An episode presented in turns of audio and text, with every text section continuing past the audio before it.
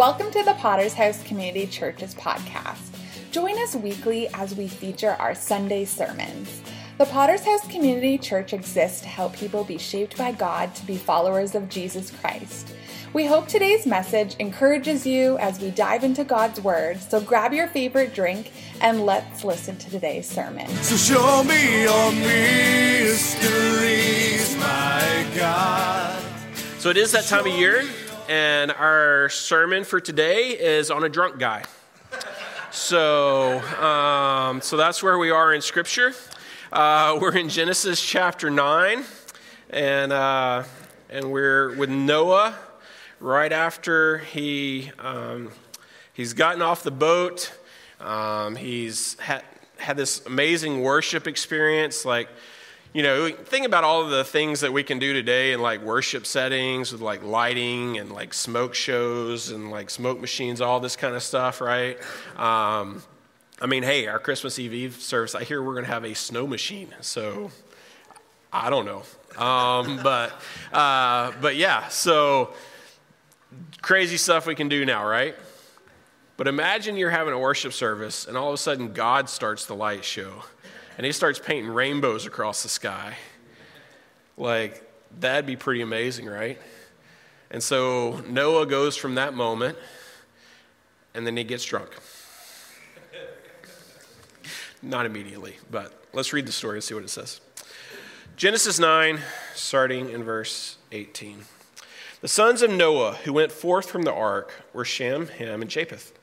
Ham was the father of Canaan. And these three were the sons of Noah, and from these the people of the whole, whole earth were dispersed. Noah began to be a man of the soil, and he planted a vineyard. And he drank of the wine and became drunk, and lay uncovered in his tent. So that's what happened. All right? So Noah, he, uh, he starts farming the land, so he's got a new career path, right? So he was a shipbuilder, then he was the manager of a floating zoo, um, and then now he's starting on, down a new path, and he's like, I'm going into farming, um, so we have stuff to eat. Um, by the way, I'm going to start making my own wine at the same time. And we see Noah here, and he gets passed out, drunk, naked. Um, and so this is a good point, a, good point in Scripture for us to bring up the fact that just because something is described in the Bible doesn't mean that it is prescribed. Okay? So, especially as we go through the rest of Genesis, just because it tells us something happened doesn't mean we need to copy this. All right? Um, doesn't mean necessarily this is a thing to be emulated. All right? Um, so, uh, so what does the Bible say um, about drinking? What does it say about alcohol? Well, it actually says a lot of different things um, about it. Uh, in Psalms, in Psalm 104, uh, the psalmist is praising God for all the things that he's made. Um, and he says this he says um, that, it, that it's a gift from God for the heart of man. Um, in Proverbs 20, verse 1, um, it says, on the other hand, that wine is a mocker and hard drink is a brawler. Um, and so you kind of can see both sides of the coin there in the Old Testament in those two, two passages. Um, the big go to when we talk about this is what does God think about this? Everybody knows this one, right? What is it? Jesus turned the water into the wine, right? Um, and some will want to say, well, yeah, but it, it was, it was non alcoholic wine. Um, and I'm like, I don't know how you get that because uh, they take it to the head of the feast, um, the guy that's in charge, and he says, What? He says it's the best wine they've had. Usually people serve the bad stuff at the end. Why? Because people are already intoxicated and it doesn't matter, right? Um, and so he's saying, you get, You're giving me the best up here at the very end. Um, and so not only did Jesus make wine, he made really good wine, apparently. Um, so then there's, there's that passage. But then again, when you come to where Scripture talks about like qualifications for an elder, for a deacon, um, in 1 Timothy, what does it tell us? That not given to much wine or not given to drunkenness. Uh, so not a drunkard um, is how it says it in the ESV.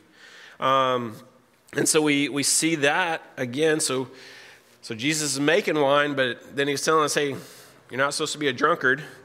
Um, but then later on in the same book, to Timothy, Paul tells Timothy, he says, hey, don't drink only water, drink some wine too for your stomach.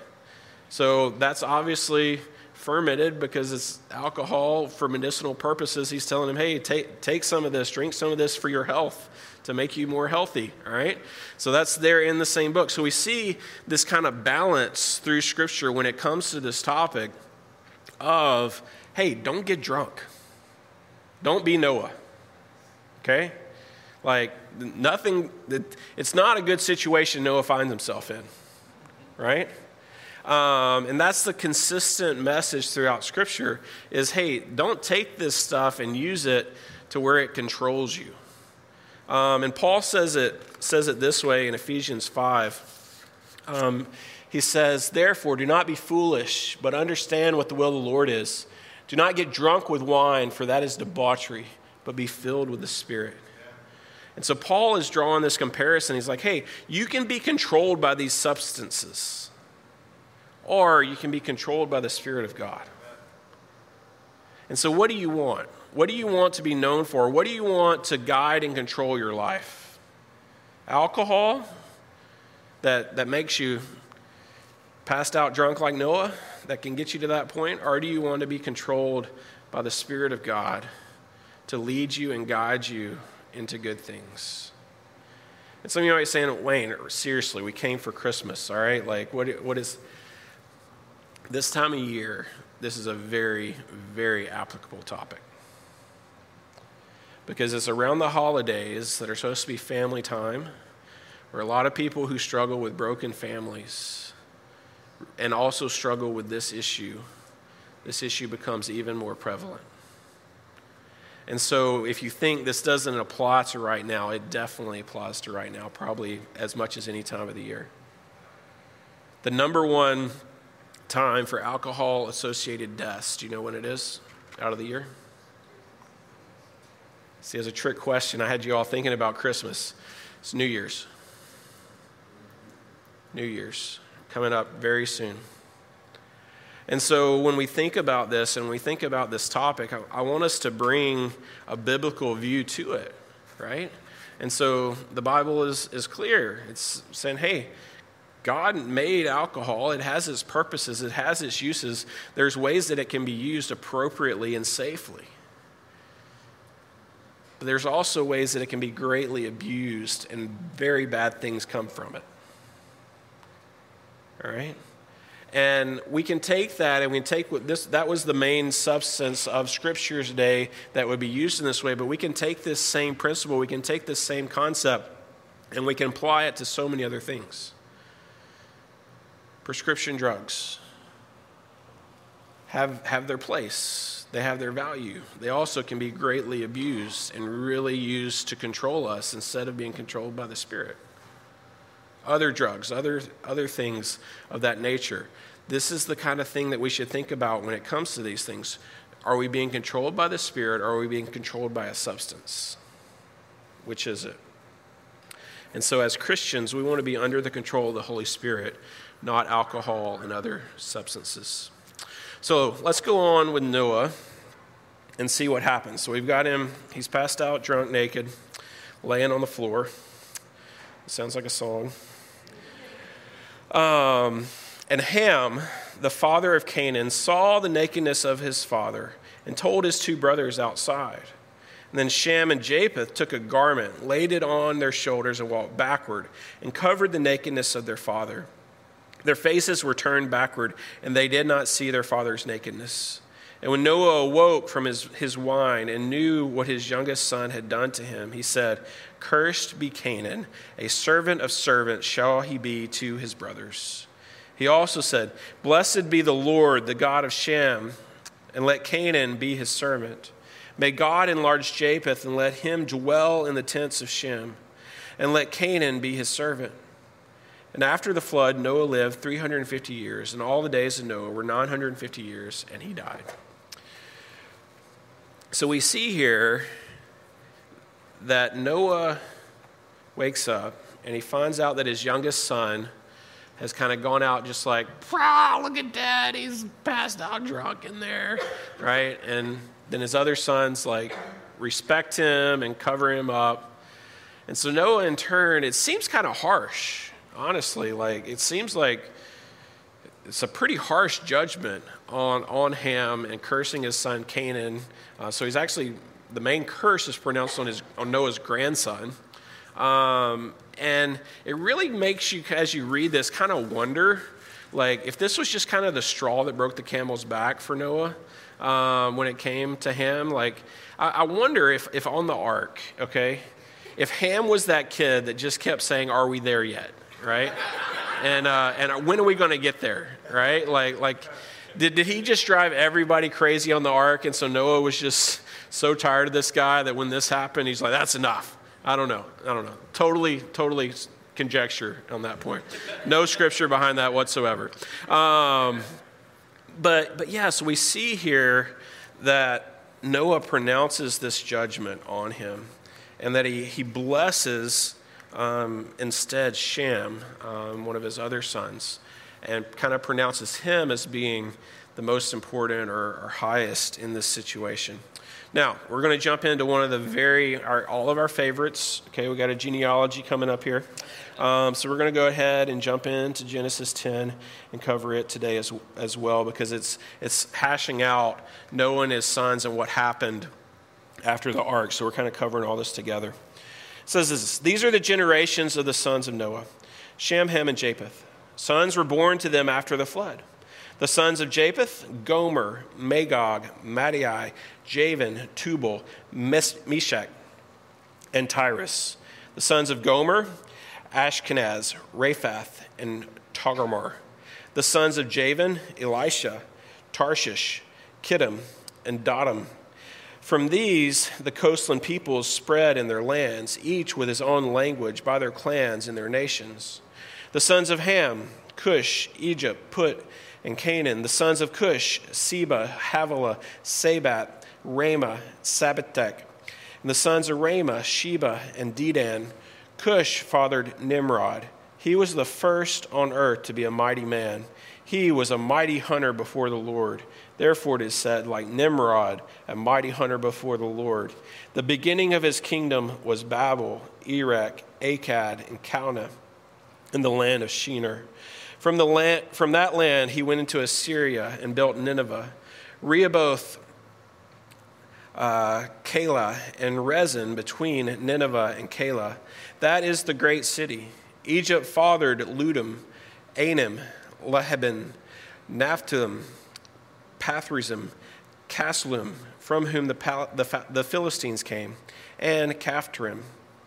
Canaan fathered Sidon, his firstborn, and Heth, and the Jebusites, the Amorites, the Girgashites, the Hivites, the Arkites, the Sinites, the Arvadites, the Zimonites, and the Hamathites. Afterwards, the clans of the Canaanites dispersed, and the territory of the Canaanites extended from Sidon to the direction of Gerar as far as Gaza, and in the direction of Sodom, Gomorrah, Admah, and Zeboiim, as far as Lasha. These are the sons of Ham by their clans, their languages, and their lands, and their nations. To Shem also the father of all the children of Eber the elder brother of Japheth. Children were born, the sons of Shem, Elam, Asshur, Arpachshad, Lud, and Aram. The sons of Aram, Uz, Hul, Gether, and Mash. Arpachshad fathered Shelah, and Shelah fathered Eber. To Eber were born two sons. The name of the one was Peleg, for in his days the earth was divided, and his brother's name was Joktan. Joktan fathered Almodad. Shelephath, Hazamethah, Jerah, Hadoram, Uzal, Diklah. Aren't you guys, guys glad I have this job? Obal, Emiel, Sheba, Ophir, Havilah, and Jobab. All these were the sons of Joktan. The territory in which they lived extended from Mesha in the direction of Saphir to the hill country of the east. These are the sons of Shem by their clans, their languages, their lands, and their nations. These are the clans of the sons of Noah according to their gene- genealogies and their nations, and from these nations spread abroad on the earth after the flood. Yay, we got through that. So, what do we get out of this? First of all, anyone who is expecting a son, may I re- recommend a name out of this list to you? There's a lot of good ones, but I think we need to bring this one back Nimrod. He was the first on earth to be a mighty man. He was a mighty hunter before the Lord. Therefore, it is said, like Nimrod, a mighty hunter before the Lord. Right? So, any, anybody expecting a son? I, I endorse Nimrod for a name. Um, but no, in all seriousness, what do we see from this? Here's what we see from this that coming out of the ark, three sons, Shem, Ham, and Japheth, repopulated the earth. All nations of the earth go back to three sons. These three sons multiplied.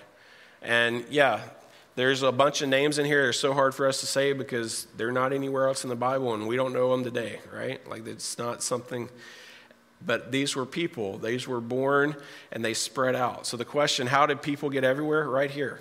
Genesis 10. After the flood, the, the boys did their job. They're making babies. The babies are making babies. The babies' babies are making babies. They're spreading out, and nations form and spread out through the, through the earth. Now, not to confuse you, part of this in the timeline covers what we'll get to next week um, in the Tower of Babel. So, like in here, it already talked about they spread out with their languages. That's saying that, hey, the, when you come to a genealogy, it's not just sequential in the Bible, okay? So it doesn't like all of Genesis 9 happened, then all of Genesis 10, then all of Genesis 11, okay? So Genesis 10 kind of spreads over a long period of time following after it, okay? So if that confuses you, just know that's what's going on here. But the point is, and what I want us to get out of this, is that out of these three sons came all the nations of the earth. Um, and so, uh, it is Christmas. So maybe we should think about another son. There's another son who's born later on.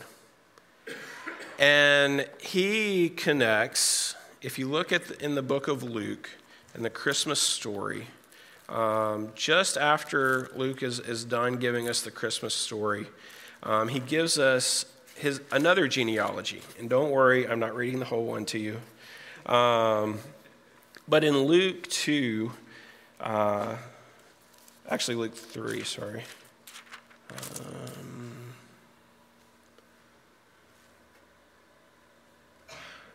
skipping around a little bit, so let me find where I am in my notes. Okay, Luke 3:36. Um, so he's going through the genealogy of Jesus, and he says this. Um, he's the son of Cainan, the son of Arphaxad, the son of Shem, the son of Noah, the son of Shem. So, which son did Noah curse and which one did he bless? He cursed Ham and he blessed Shem. And out of that blessing, out of that blessed line, ultimately comes the Son of God. Jesus comes into the world through that line of Shem. And so, we see that, yes, through three sons came all the nations of the earth. But what we can see from Scripture is that with one son, he came to save all the nations of the earth. That Jesus came so that all these nations, all these peoples that have spread out everywhere could have hope, so that they could be made right with God, so that they could be forgiven. He came so that he died on a cross, paying the punishment for our sin, so that he could rise again and defeat sin and death.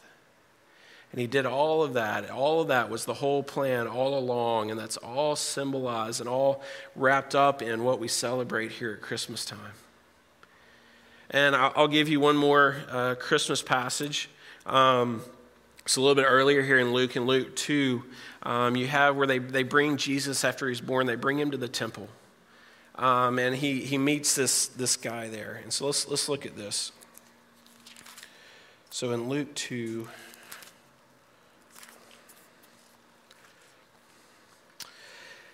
um, I'm going to start with 27. He came in the Spirit into the temple. And his parents brought in the child Jesus to do to, for him according to the custom of the law. He took him of his arms and blessed God. This is Simeon. Simeon's the one doing this. He took him in his arms and blessed God and said, Lord, now you're letting your servant depart in peace according to your word. For my eyes have seen your salvation that you have prepared in the presence of all peoples, a light for revelation to the Gentiles and for the glory to your people, Israel. So here you have this old man, this old man who's been waiting in the temple his whole life, and he finally sees the promised one. He sees the baby Jesus, he sees the Messiah, and he says, I want to hold him. Can you imagine that moment? Being a guy who obviously knew what was going on, obviously knew the implications of who this baby was. And he's holding him here in his hands, and he prophesies this, and he says, Lord, now you're letting your servant depart in peace according to your word. For my eyes have seen your salvation. I'm looking at him right here in my hands. This baby is your salvation. He is the hope for the world. And you've prepared that presence of all peoples. This isn't just for me. This isn't just for the Jews. This isn't just for our people. This is a light of revelation to the Gentiles, to all the nations. For the, for your, for, and for glory to your people, Israel. And so Simeon here in the Christmas story gets it. He knows who this baby is. And so when we think about three sons of Noah, they ended up making all the nations of the earth. But then it took only one son of God to come to save and rescue all of those nations, to save people from every tribe, every tongue, and every nationality. Because that's the picture that's painted for us of who's going to be in heaven with us is every nation. And our job that we're left with after Jesus rose from the dead, what did he do? He gave us a job. He said, Go therefore and make disciples of all nations, baptizing them in the name of the Father, Son, and the Holy Spirit, and teaching them to obey all that I've commanded you. So, as his people, those are our marching orders is that, hey, he came to save all the nations of the earth. What are we supposed to do? We're supposed to take that message to all the nations of the earth. So, how are we doing? There's a, there's a great website that I'll refer you to. It's called the Joshua Project. Um, and what they do on there is they keep statistics of the people groups of the earth and, and how many of these people groups have access to the gospel. Either like they, this people group is high percentage Christian or low percentage Christian, or the, the, their lowest category is considered the unreached people of the world.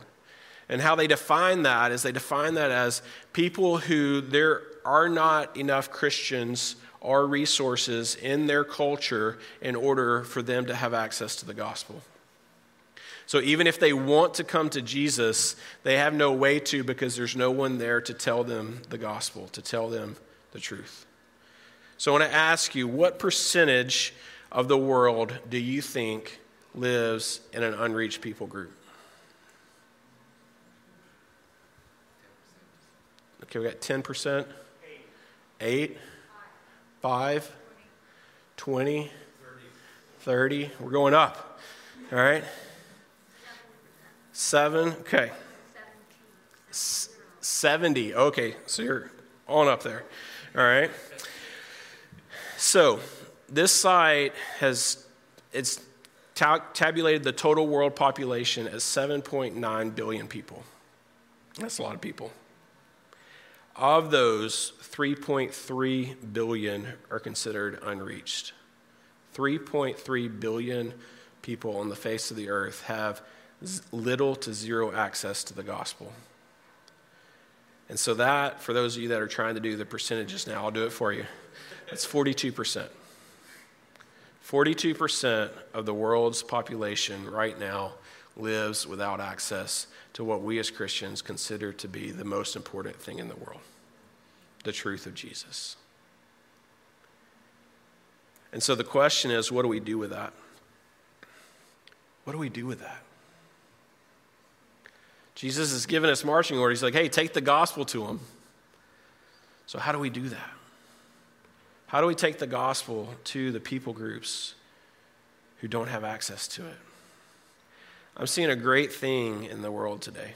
And I think our church in this spot, in this location, is specifically has a great opportunity to reach the nations.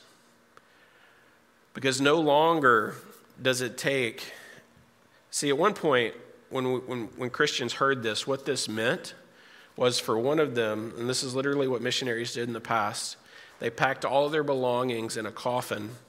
They got on a ship. They sailed to the other side of the world to take the gospel. They packed it in a coffin because that's how they were coming back home. No longer do we have to do that, which praise the Lord, okay? But I think today all we have to do is get to know people in our community and share the gospel with them. Because what God is doing is He's bringing people from all these different people groups and mixing them all together. And so, if you just here in Kelowna, you can walk through town, you can go through the mall, and what kind of people groups do you see? All of them. What languages will you hear? A bunch of them, right? That's why I'm really excited about the opportunity our church has to partner with and come alongside a guy named Maguru. Um, he is a Japanese guy, and he has a heart and a passion for reaching Japanese people with the gospel.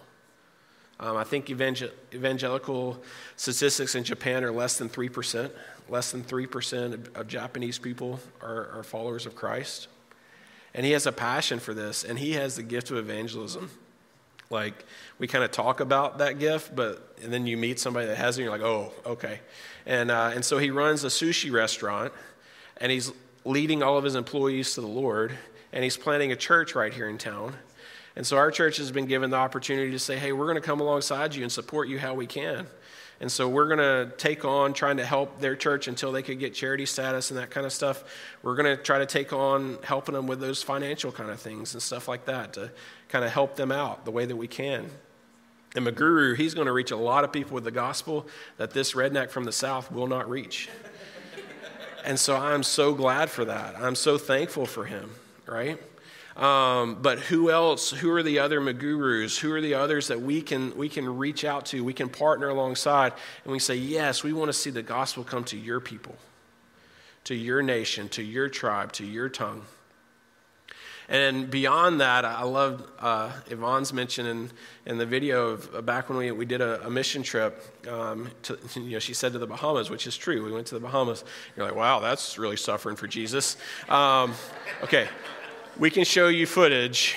We were cleaning up after a hurricane in a dump in the Bahamas, okay? And so it was not glorious time relaxing on the beach. Um, although that would have been nice. So maybe did a little bit of that just to see what it was like. But anyway. Um, but I want to see us, and, and the elders' plan for this next year is we want to see mission trips going back out of our church again where we, even if it's just for a week, even a week, two weeks, we take our people and we go to another part of the world and we say, how can we help advance the kingdom of Jesus here? What can we do, do to be a part of what Jesus is doing here to help, help them become disciples of Jesus? To help fulfill the Great Commission. And so that's one thing that as the, the elders were wanting to see happen this next year. But I want to ask you personally, what is it what is it that you can do? If you're a follower of Jesus, you know him to be your Lord and Savior, you believe this to be true. What is there that you can do to help make disciples of all nations? Baptizing them in the name of the Father, the Son, and the Holy Spirit, and teaching them to obey all that I've commanded you. Because there's no better way to use your life. There's no better way to use your time. there's no better way to use your resources. So I invite you come alongside me and letting people know that, yeah, we all came from three sons, but it's one son that matters. And knowing him is what really matters.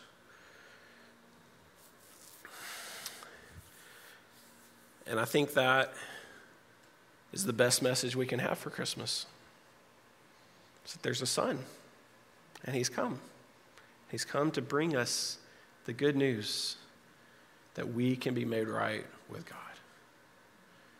Let's pray together. Jesus, we do thank you that you have come.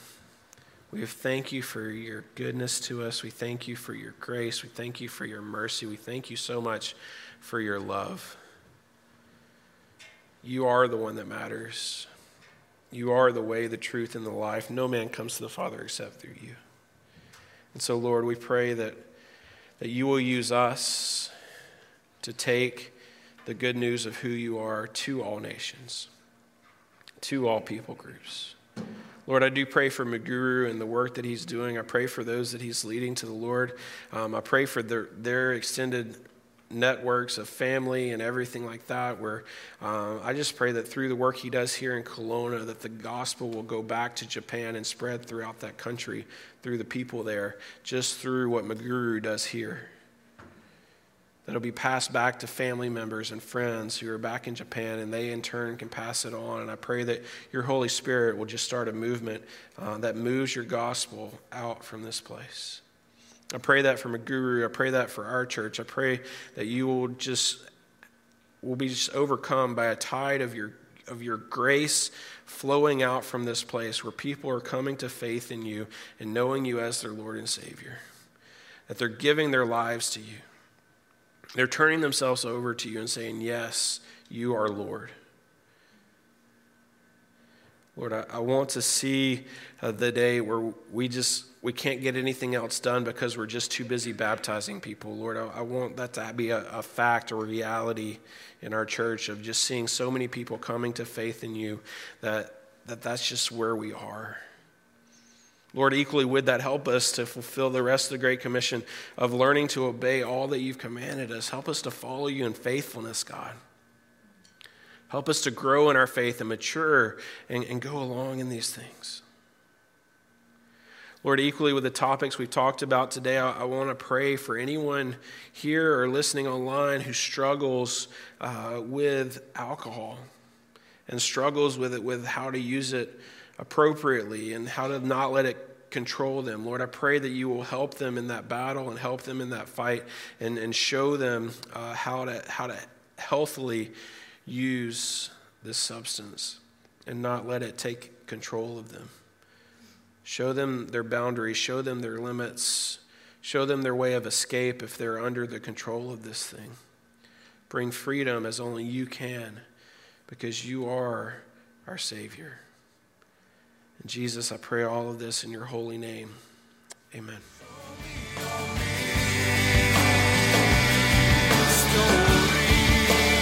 Thanks for tuning in to today's episode. Feel free to subscribe to our podcast, leave us a review, and share with others. If you'd like to learn more about our church, you can visit our website at www.potterschurch.ca or you can connect with us also on social media. Tune in next week for a brand new episode of our weekly sermon series. We hope that you have such an amazing rest of your day.